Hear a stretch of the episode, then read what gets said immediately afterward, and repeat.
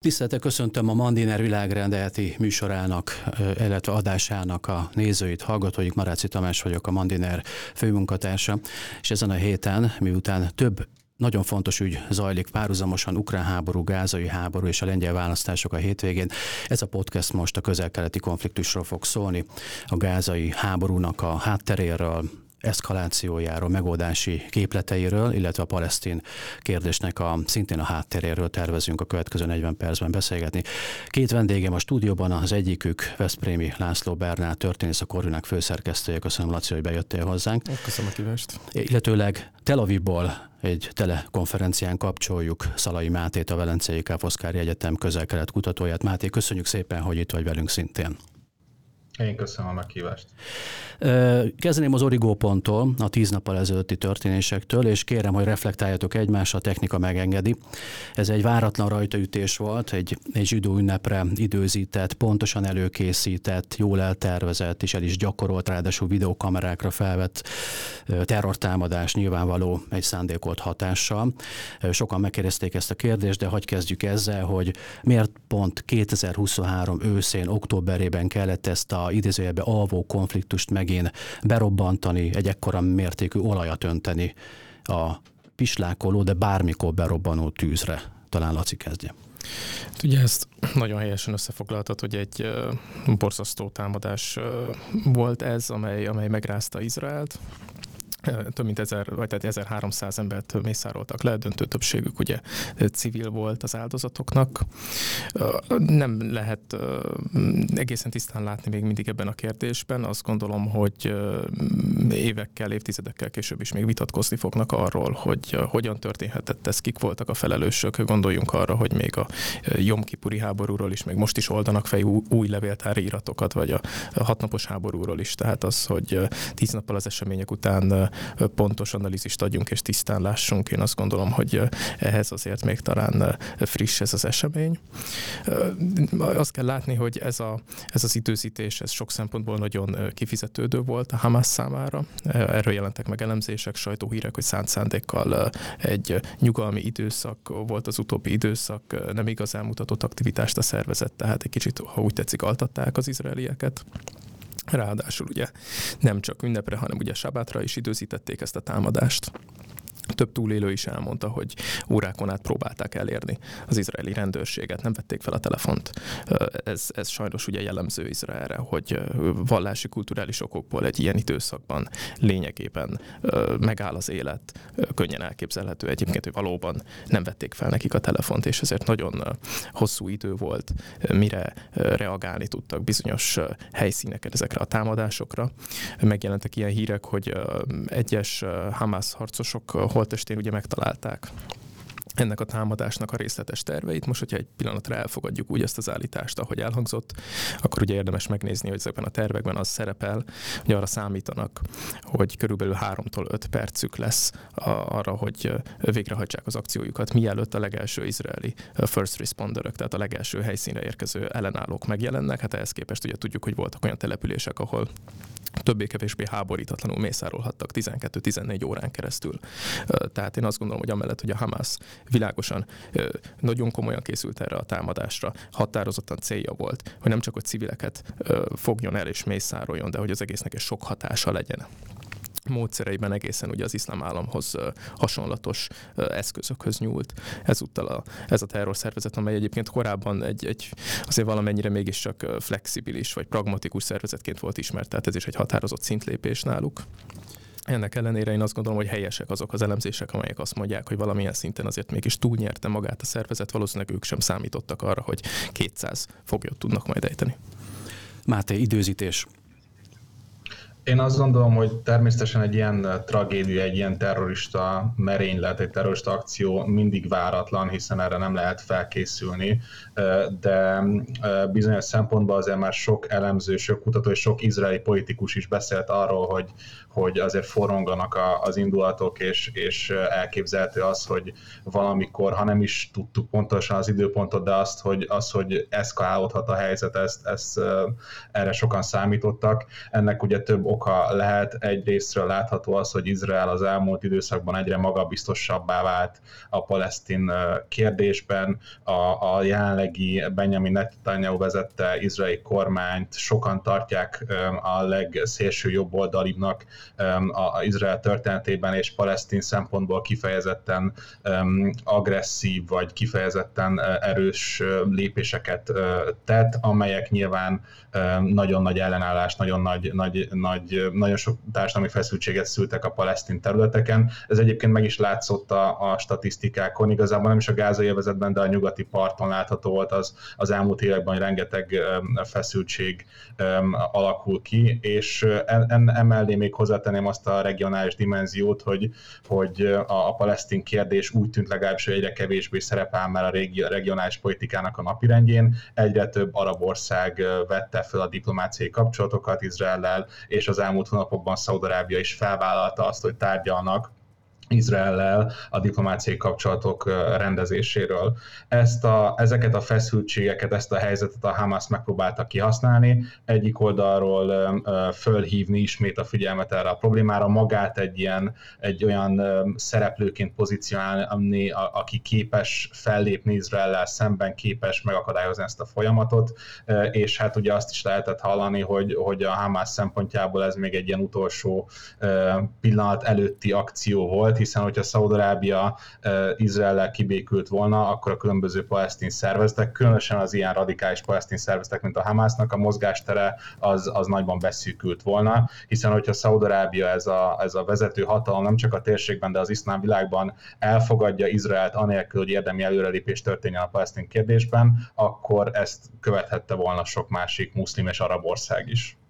Laci, hogyha erre akarsz reagálni itt a tér, ez egy nagyon fontos szempont, tényleg ez az izraeli-amerikai narratíva, hogy valószínűleg Irán állt a háttérben, és nyilvánvalóan az izraeli-szaudi háttérben zajló egyességet próbálták megakadályozni esetleg.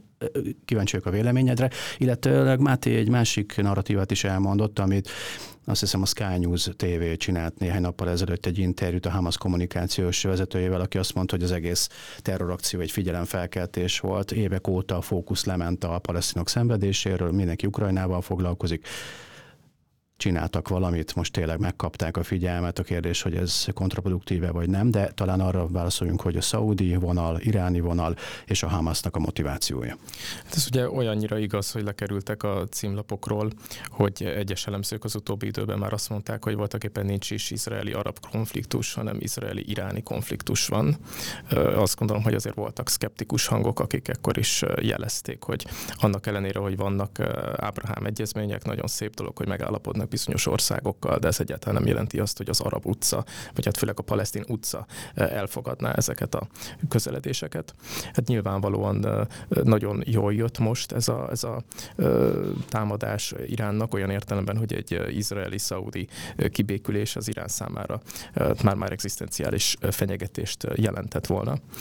Azt viszont azt hiszem fontos látni, hogy mind amerikai részről, ugye, mind izraeli részről egyelőre azt nyilatkozzák, hogy egészen konkrét bizonyítékuk nincsen arra, hogy ezt úgymond Teheránban tervelték volna ki, és hogy ez egy Irán által uh, szervezett akció lett volna. Hát olyan szempontból Irán bizonyosan érintett, hogy ugye tudjuk, hogy uh, anyagilag finanszírozzák a Hamaszt is, az iszlám dzsihádot és a Hezbollahot is, uh, nem mint hogyha most ugye konkrétan az október 7-i támadásban a Hezbollahnak része lett volna, de ugye azóta már voltak villangások a határon, mind a két oldalon estek el katonák, tehát ilyen szempontból Irán bizonyosan érintett valamilyen szinten. Azt gondolom, hogy még várni kell azzal, hogy, hogy megmondjuk, hogy egészen pontosan meddig terjed ez az érintettség, mennyire fog beszállni a konfliktusba.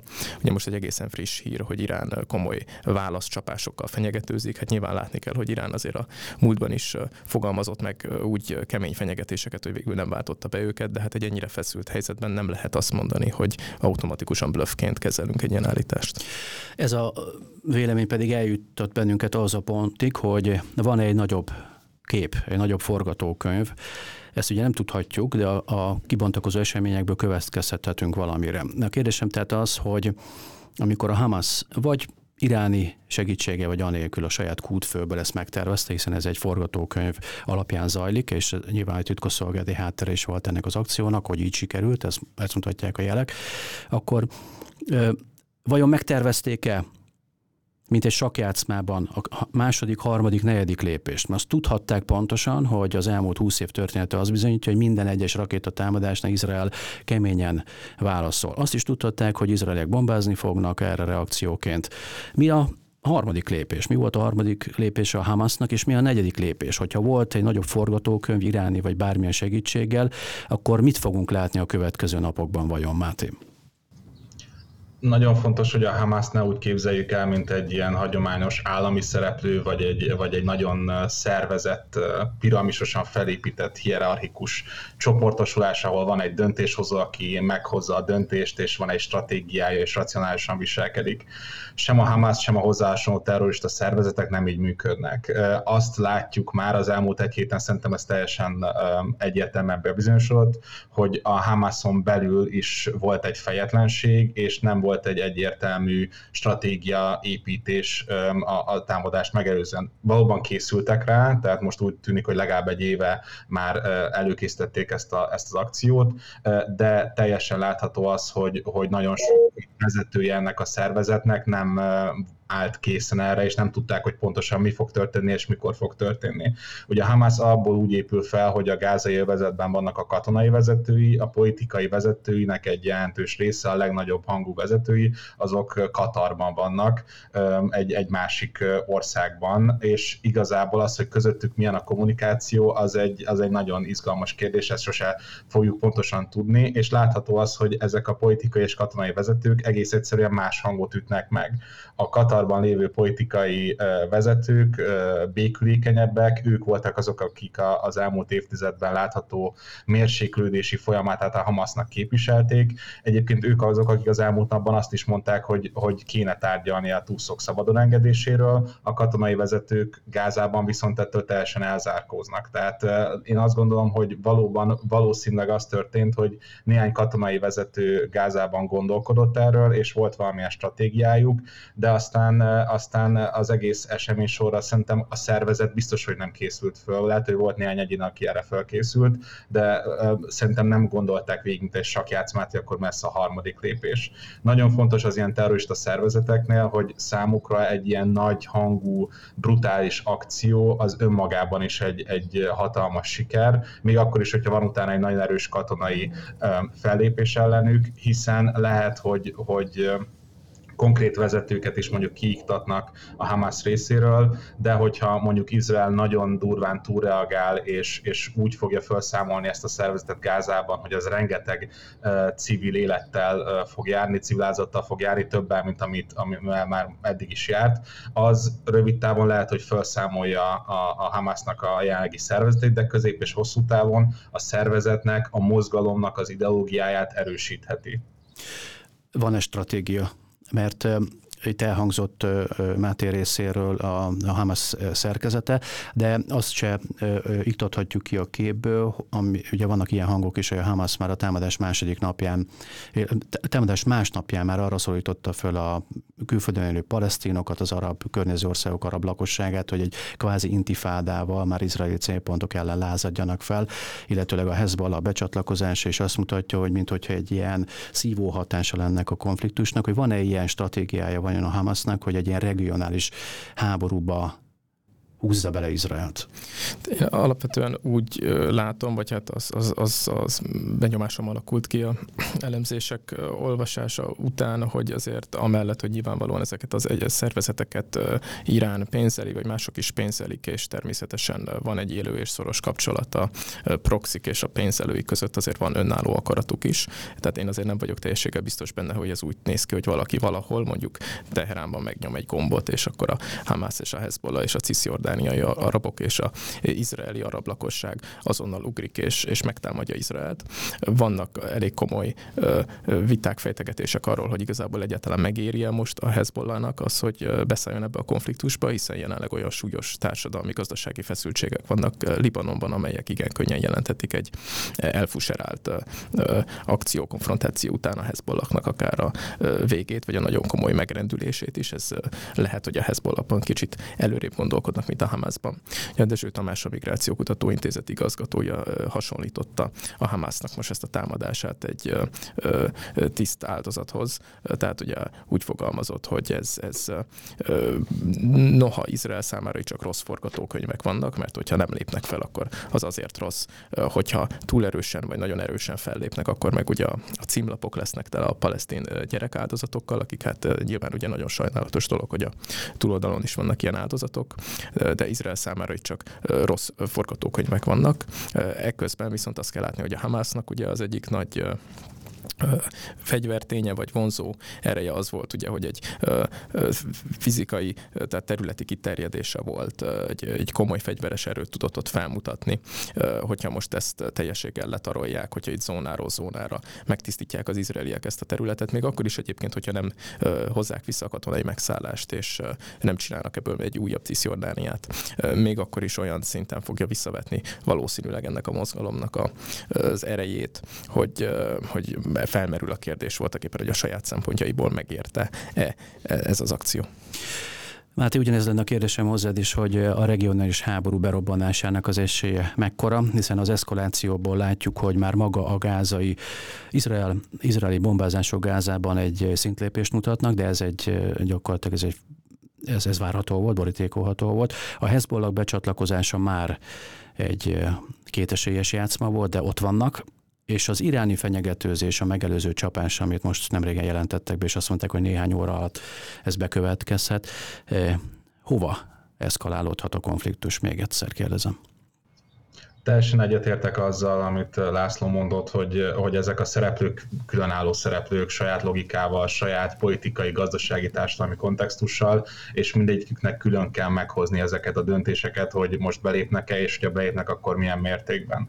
Ugye, hogyha racionalitásból indulunk ki, akkor se a Hezbollah, se Irán szempontjából nem éri meg most belépni ebbe a háborúba, akkor ö, éri meg egyrészt, hogyha azt gondolják, hogy na itt van a nagy lehetőség most Izraelt elpusztítani, erre szerintem bármilyen racionális elemzés nemleges válaszra jut, hiszen, hiszen azért itt van az izraeli hadsereget továbbra sem szabad alábecsülnünk, ugye az Egyesült Államok teljesen egyértelműen kiállt Izrael mellett, és ugyan most nem akarnak beavatkozni konkrétan amerikai katonák a gázai eseményekbe, de hogyha kitörne egy regionális háború, az már egy másik helyzet lenne. Tehát azt gondolom, hogy, hogy nincs itt a pillanat, amikor azt gondolhatja Irán, hogy most el tudja törölni Izraelt a közel-kelet térképéről.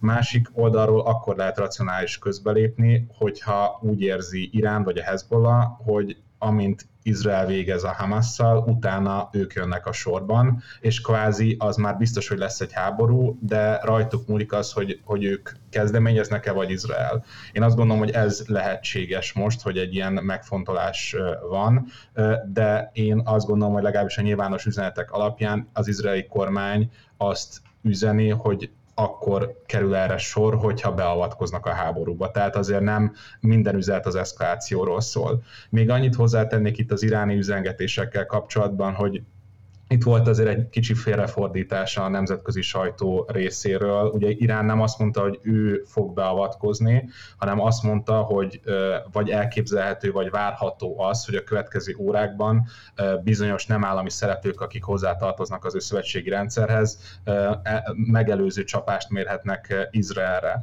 Ugye ezt mi innen Tel Avivból úgy érzékeltük, hogy ez a hír tegnap esti volt, akkor gyorsan mindenki elkezdte nézni a közösségi médiát, lehet, hogy ez mit is jelent, mik jönnek az újabb, milyen újabb hírek jönnek, számíthatunk-e éjszaka bármilyen e, háborúra, de ugye reggel úgy keltünk fel, hogy nem történt e, semmi, és akkor már ez a néhány óra eltelt. Tehát azt gondolom, hogy, hogy az iráni szavak jelen pillanatban inkább olyan szerepet töltenek be, mint amikor a Hamas kilő két rakétát a vaskupola által védett uh, izraeli területekre, ott sem szerintem az a fő cél, hogy ö, konkrétan civil áldozatokat öljenek meg, hanem a félelemnek a fenntartása, a fokozása ö, az elsőleges eszköz. Ahogy a Hamasnak ugye fogynak a rakétái, úgy más eszközökkel is kell ezt a félelmet fenntartani, akkor jön az iráni külügyminiszter és mond egy ilyet. Máté, egyébként a izraeli kollégáid, akikkel kapcsolatban vagy, tíz napja, ha jól tudom, tíz nap ezelőtt érkezték ki Tel Avivba, jól tudom? Körülbelül igen, most nem tudom hirtelen számolni, de igen. De körülbelül a konfliktus másnapján, ha jól olvasom a különböző megszólalásaidban.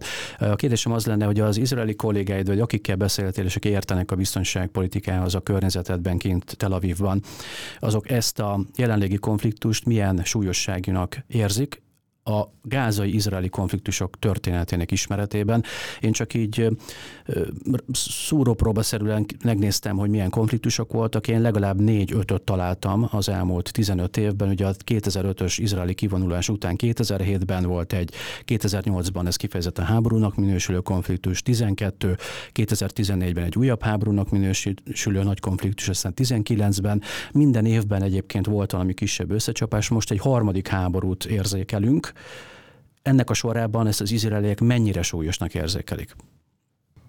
Abszolút súlyosnak érzékelik, tehát ez nagyon sok szempontból egy precedens nélküli támadás volt Izrael szemben. Ugye már a történelmi párhuzamok, amiket felhoznak, azok is mutatják ezt. Ugye legtöbben az 1973-as Jom Kipuri háborút hozzák fel, amikor Izrael egy, egy meglepetésszerű támadást szenvedett el Egyiptom irányából, és ugyan a háborút megnyerte, de ott is nagyon erősen fölmerült az, hogy Izrael mennyire tud gyorsan reagálni, mennyire tud megelőzni, és mennyire tud erre elrettenteni. De nem is ez a legdurvább történelmi párhozam, ugye nagyon sokan beszélnek arról, hogy a múlt hét vége, tehát a, a, a szombati vasárnapi események voltak a leg, legtöbb civil zsidó áldozattal járó napok a holokauszt óta gyakorlatilag, ami ugye mutatja a helyzetnek a nagyon a, a súlyosságát, és azt, hogy mekkora traumát jelentenek ezek a napok. Ha megnézzük az elmúlt évtizedeknek az eseményeit, és kicsit közelebb jövünk, a mához, akkor valóban láthatunk kisebb konfliktusokat. Ugye ezekből a 2014-es volt az utolsó nagyobb Gázával kapcsolatban, de a civil áldozatok száma már most megugorja a 2014-es háborút, és hát a jelentősége is azt gondolom, hogy mindenképpen egy, egy szintlépés volt, hiszen most már arról beszélünk, hogy Izraelnek az a katonai célja, hogy felszámolják a Hamaszt. Ez 2014-ben nem volt egy kimondott cél, igazából igazából a Hamas hatalomra jutása óta nem volt egy kimondott cél. Sokan felvetik egyébként, hogyha ezt a, ezt a háborút Izrael kezdeményezi 15 évvel ezelőtt, akkor rengeteg civil áldozatot lehetett volna megmenteni előzőleg.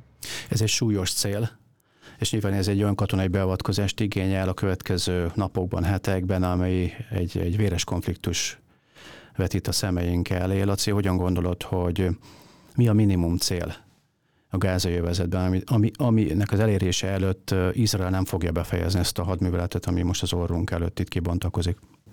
Hát, ez egy nagyon izgalmas kérdés, hogy mit fognak csinálni. Ugye megnézzük, hogy mit csináltak például 2014-ben, ugye nem csak bombáztak, mint mondjuk ugye 2008-90, hanem be is vonultak, letartóztattak néhány vezetőt. Volt itt ugye egy egyébként Izrael számára meglehetősen komoly, vagy hát arányaiban komoly veszteséget jelentő konfrontáció, aztán lényegében kivonultak. Nem biztos, hogy ezt most az izraeli közvélemény lenyerné, annak ellenére, ugye, hogy azok a belpolitikai feszültségek, amelyek tomboltak Izraelben az utóbbi hetekben azok most lényegében megszűntek. Ennek ellenére látni kell, hogy nagyon sokan, sőt, hát ugye a felmérések szerint ugye még a kormánypárti választóknak a többsége is netanyahu és a kormányát tartja felelősnek ezért a hát egyébként példanélküli fiaskóért.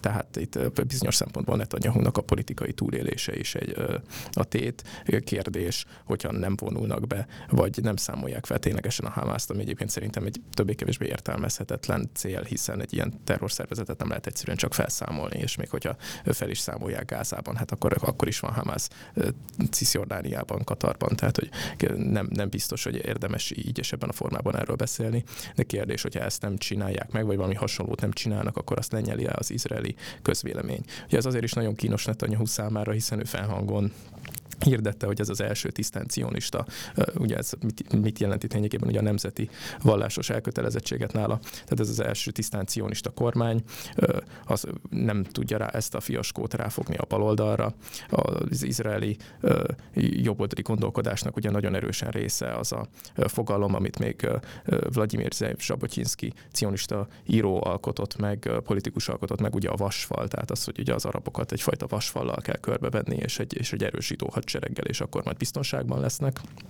De hát ugye ez most azt mutatja, hogy a Zsabotyinszki féle vasfalat a világ egyik legjobban őrzött határszakaszát buldózerekkel és, és siklórepülőkkel áttörték, utána pedig golfautókon szállították be a zsidó nagymamákat és csecsemőket, tehát ez, ez valóban egy, nem csak egy olyan esemény volt, amely a Hamásznak mutatta meg, hogy, hogy valójában mire is képes, hanem Izrael biztonságérzetét és identitását is azt gondolom, hogy nagyon komolyan megrázta.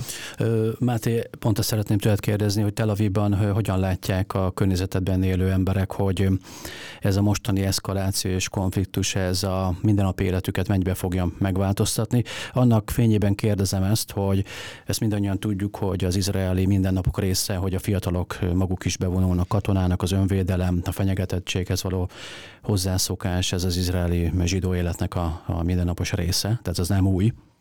Viszont, hogyha ilyen terrorfenyegetettség lesz a közeljövőben, akkor, akkor itt egy mentális teher nehezedik az izraeli társadalomra. Ezt hogyan dolgozzák fel? Hogyan szoknak hozzá esetleg a következő hetekben?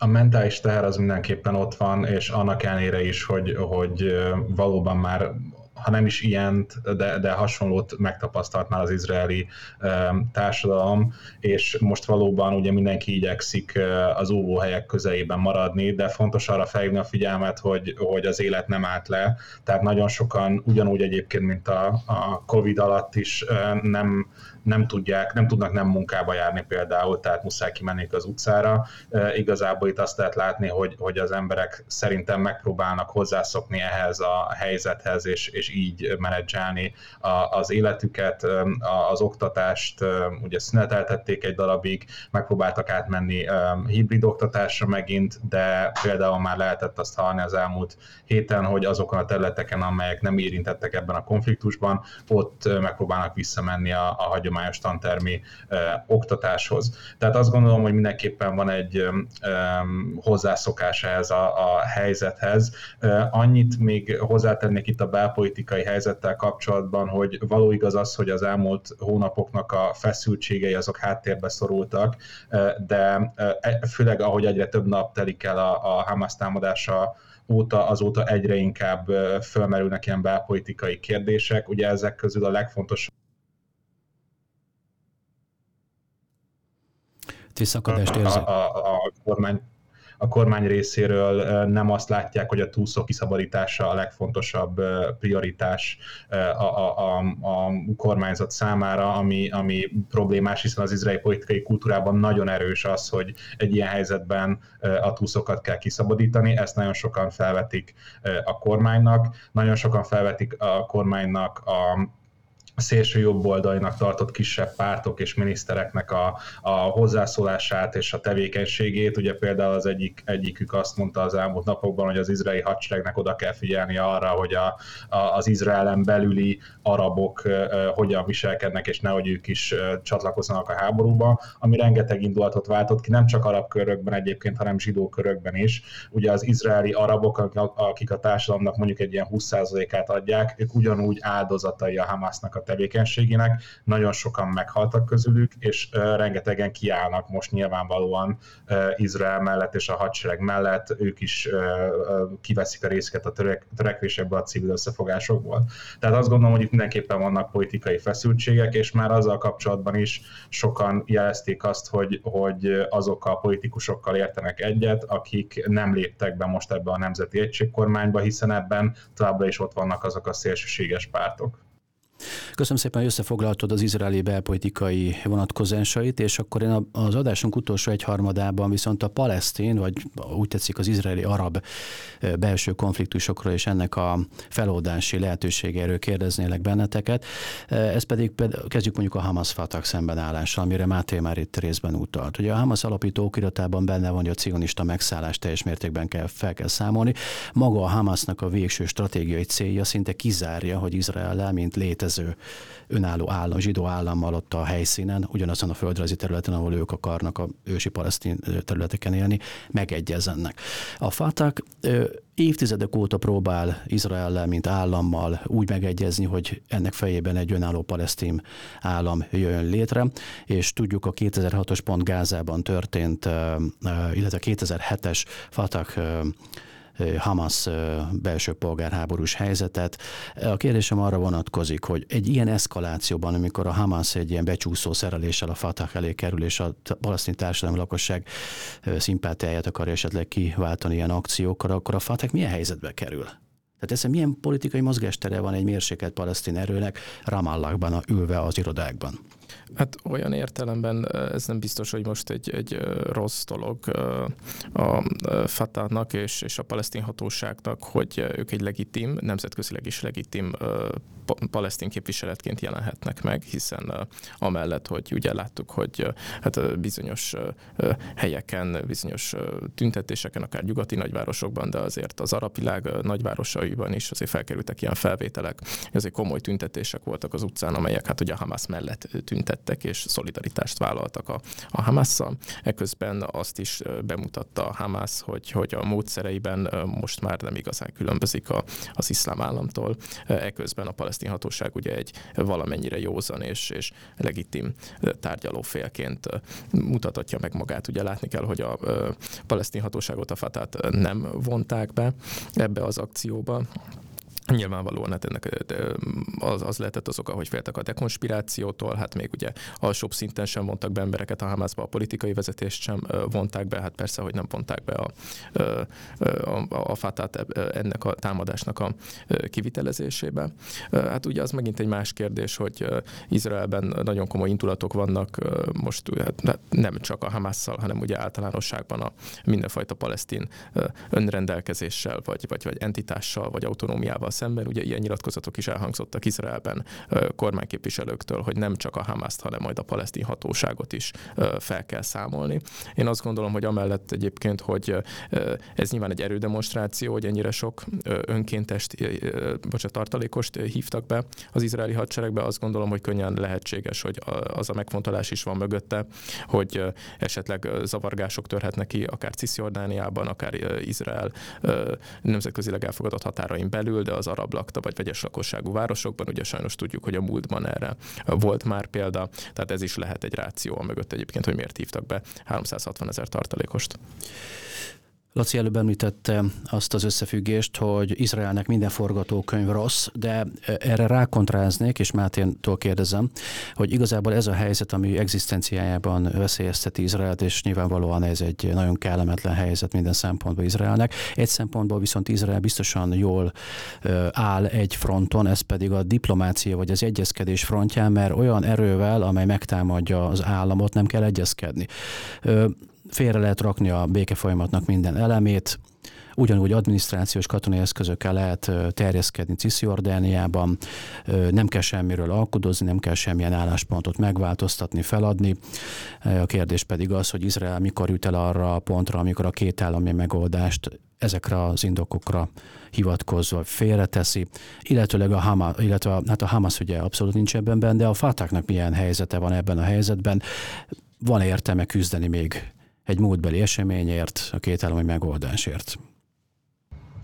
Én azt gondolom, hogy Izrael nem most tette félre ezt a két állami megoldást, és hogyha megnézzük az elmúlt éveknek, évtizedeknek a politikáját, akkor, akkor gyakorlatilag az osztói folyamat bukásától kezdve folyamatosan tettek olyan lépéseket, amelyek, amelyek nem voltak összhangban a bármifajta kétállamos megoldással, sőt, hát aktívan el lehetetlenítették ennek a, a végrehajtását.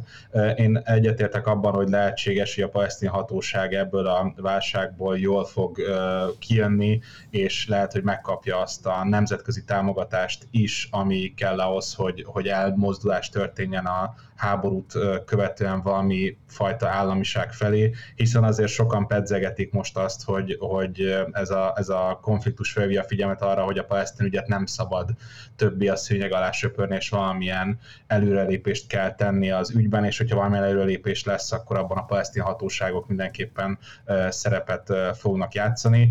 Ugyanakkor nyilván ez is, egy, ez is rengeteg kérdést vet föl, tehát a palesztin hatóság népszerűsége az, az borzasztóan alacsony, egy, egy olyan intézményrendszerről beszélünk, ami hatékonytalanul működik, korrupt módon működik, igazából 2006 óta politikai legitimáció nélkül működik, hiszen akkor voltak utoljára választások.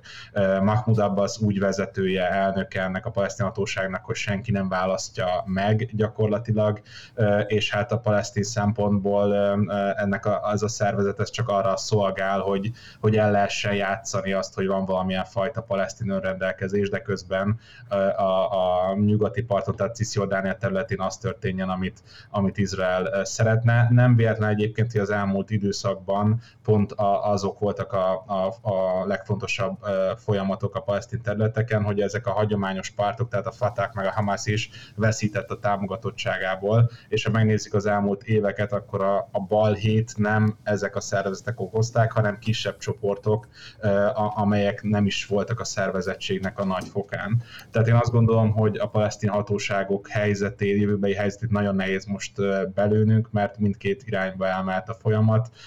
Én remélem, hogy, hogy a válságból azért úgy fogunk kijönni, hogy, hogy valóban nem, a, nem az erőszakos cselekmények és az erőszak használat fog diadalmaskodni, és nem azt fogják megtanulni a szereplők, hogy így tudnak elérni bármit, de hát ez egyelőre csak egy remény.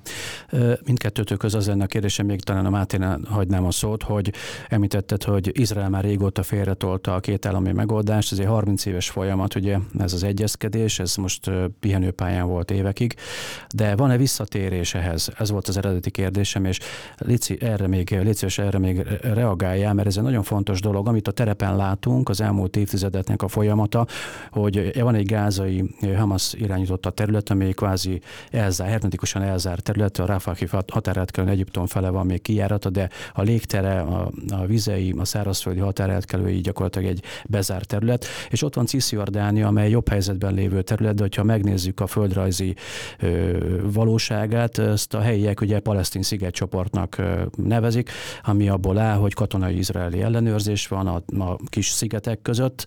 Ez egy, ez egy fél tucat palesztin kis szigetcsoportból álló terület. A 67-es határok egy illúziónak tűnik ebben a földrajzi valóságban, és a két állami megoldásnál is az illúzió része abból adódik, hogy hol lesz majd egy egységes területű, egy, egységes adminisztrációjú palesztin állam, hogyha egyszerűen már szigetcsoportok vannak a valóságban.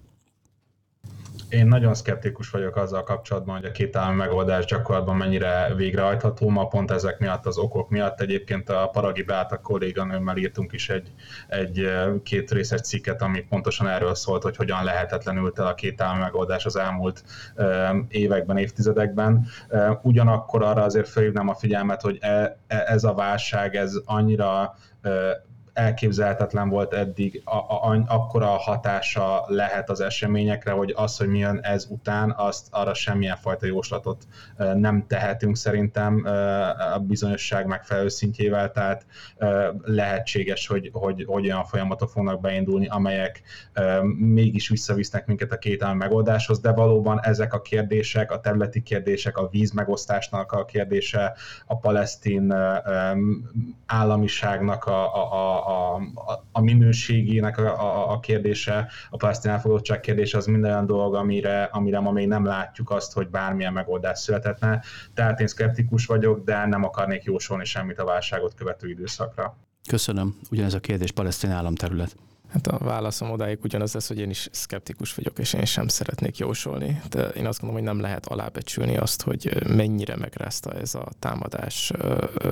Tehát nem, tudjuk belátni, hogy mennyire megrázta ez a támadás Izraelt. Nagyon helyesen elhangzott ugye már ez a, ez a gyakori megállapítás, hogy valóban ez volt a holokauszt óta ugye a legvéresebb nap a zsidóság történetében, mert hát mondjuk a Jomkipuri háborúban több volt az áldozat, tehát azoknak a többsége katona volt, és nem egy nap alatt ugye történt a mészárlás, viszont a, most a, ugye a halottak száma már meghaladja a hatnapos háborúnak a halottjait. Tehát csak, hogy tudjuk kontextusba helyezni a dolgot ilyen értelemben, ugye, hogy ott még nem tartunk, mint a Jomkipuri, de már meghaladja a hatnapos háborút.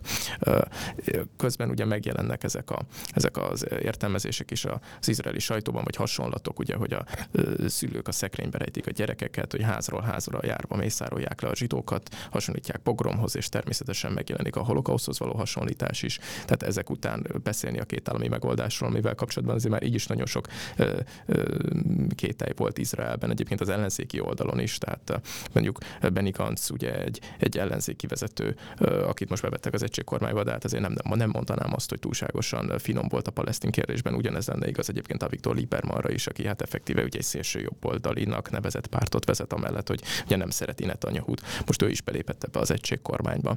Tehát én nem csodálkoznék azon, nem akarok jósolni, de nem csodálkoznék azon, hogyha még kevesebb híve lenne a két állami megoldásnak, valószínűleg úgy érvelnének, hogy köszönjük szépen, már megnéztük, hogy mi történik, hogyha van egy palesztin állam, ott volt Gáza, tálcán kínálta Izrael. A palesztinoknak egy terrorista fészket csináltak belőle, ahonnan átjöttek 2023. október 7-én, és megcsinálták ezt a borzasztó tömegmészállást. Azt gondolom, hogy ezt a dátumot most már nem fogja elfelejteni a zsidóság és Izrael.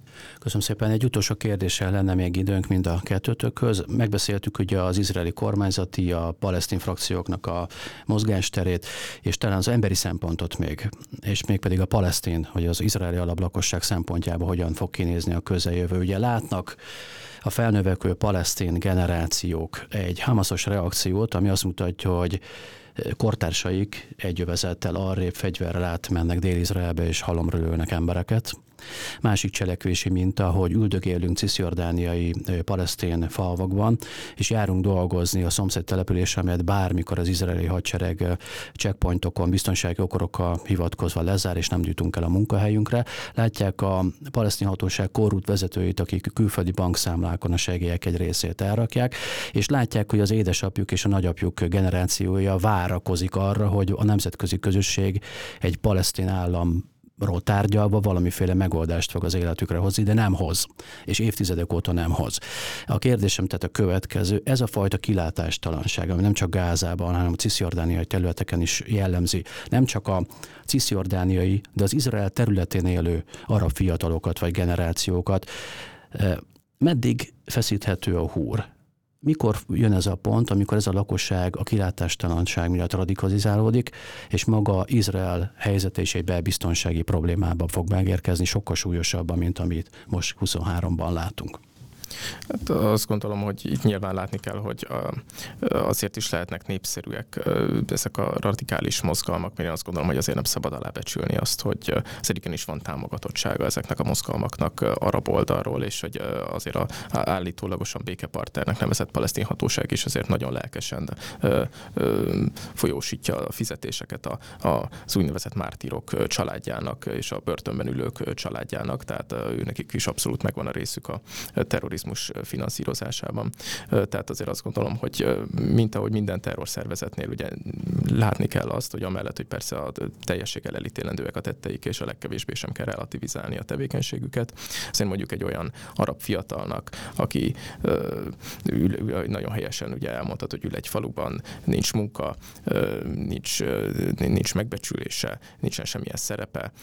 Ugye, hogyha most kicsit kitekintünk ugye a, a, a kontextusból, mondjuk egy körbenézünk más országokban, Irakban, ugye az lehet, hogy még víz sincsen, vagy élelem sincsen, felesége sincsen, ugye most, amikor egy terrorszervezet neki kínál fizetést, házasságot, megbecsültséget, hatalmat, fegyvert, ugye ez számukra nagyon vonzó lehet. Tehát azt gondolom, hogy itt a, a kilátástalanságot azt mindenképpen kezelni kell, ez egy nagyon súlyos probléma. Egyébként ugye az izraeli arab társadalmat is feszítik, nagyon súlyos belső feszültségek, egyébként az arab-arab Európával szembeni erőszakban nagyon sok izraeli arab hal meg, ugye ilyen mafiák, klánok uralják az arab világot, amelyek hát ugye kíméletelül számolnak le egymással, ezért ez érdekes módon ugye ezzel kapcsolatban is volt egy kritika az izraeli kormányjal szemben, hogy itt meg miért nem avatkozik be, ami hát egy érdekes kritika, mert máskor, amikor meg beavatkozik, akkor az a probléma, hogy miért avatkozik be. Tehát itt is vannak nagyon súlyos feszültségek, amikkel, amiket kezelni kell, de én szerintem ennek nem most jött el az ideje, most nyilván a háborúra koncentrál Izrael.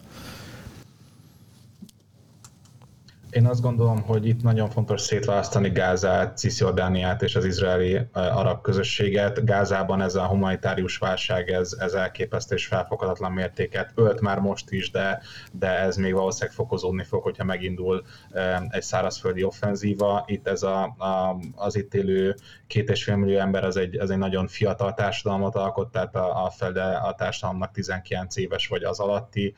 Igazából 2006 óta ki vannak téve a Hamas propagandája Gázájának, és ezek a borzasztó körülmények egy, egy ilyen szélsőséges, radikális szervezetnek az ideológiával együtt egy tökéletes recept a radikalizációra. Éppen ezért itt, itt muszáj valamit kitalálni ahhoz, hogy, hogy ez, a, ez a, az erőszaknak ez a ciklikussága ne folytatódjon. A nyugati part is nyilván nagyon problémás, de hát itt már teljesen más gazdasági helyzetben van, mint, mint Gáza. Nagyon sok palesztin dolgozik a, egyébként izraeli telepeken, telep, településeken, stb. Tehát itt, itt teljesen más a helyzet. Ugyan korrupt a palesztin hatóság, de teljesen másfajta módon kormányoz, mint, mint Gázában a Hamas, és akkor ehhez képest még az Izraelben érő arabok, akiknek egyébként a relatív többsége nem is tartja magát palesztinnek, az már egy teljesen más helyzet. Nyilván rengeteg probléma van Izraelen belül a zsidó-arab viszonyban is, de ezek a, ezek a problémák nem összehasonlíthatóak azzal, ami, ami Gázában történik. Az izraeli araboknak ugye nagyon, tehát sokkal jobbak a munkalehetőségeik, a, ugye pártokat szervezhetnek, amik az előző kormányban benne is voltak, tehát ez egy teljesen más politikai, gazdasági, társadalmi helyzet. Azt gondolom, hogy ezeket mindenképpen külön kell kezelnünk. Ez volt a végszó, Máté. Köszönöm szépen az elemzésedet Tel Avivból, és Veszprémi László Bernátnak pedig a stúdióban lévő részvételét. Köszönöm szépen az elemzéseteket. Kedves nézőink, hallgatóink, ez volt a Mandiner világrend heti műsora adása. Jövő héten folytatjuk viszont látásra, viszont hallásra.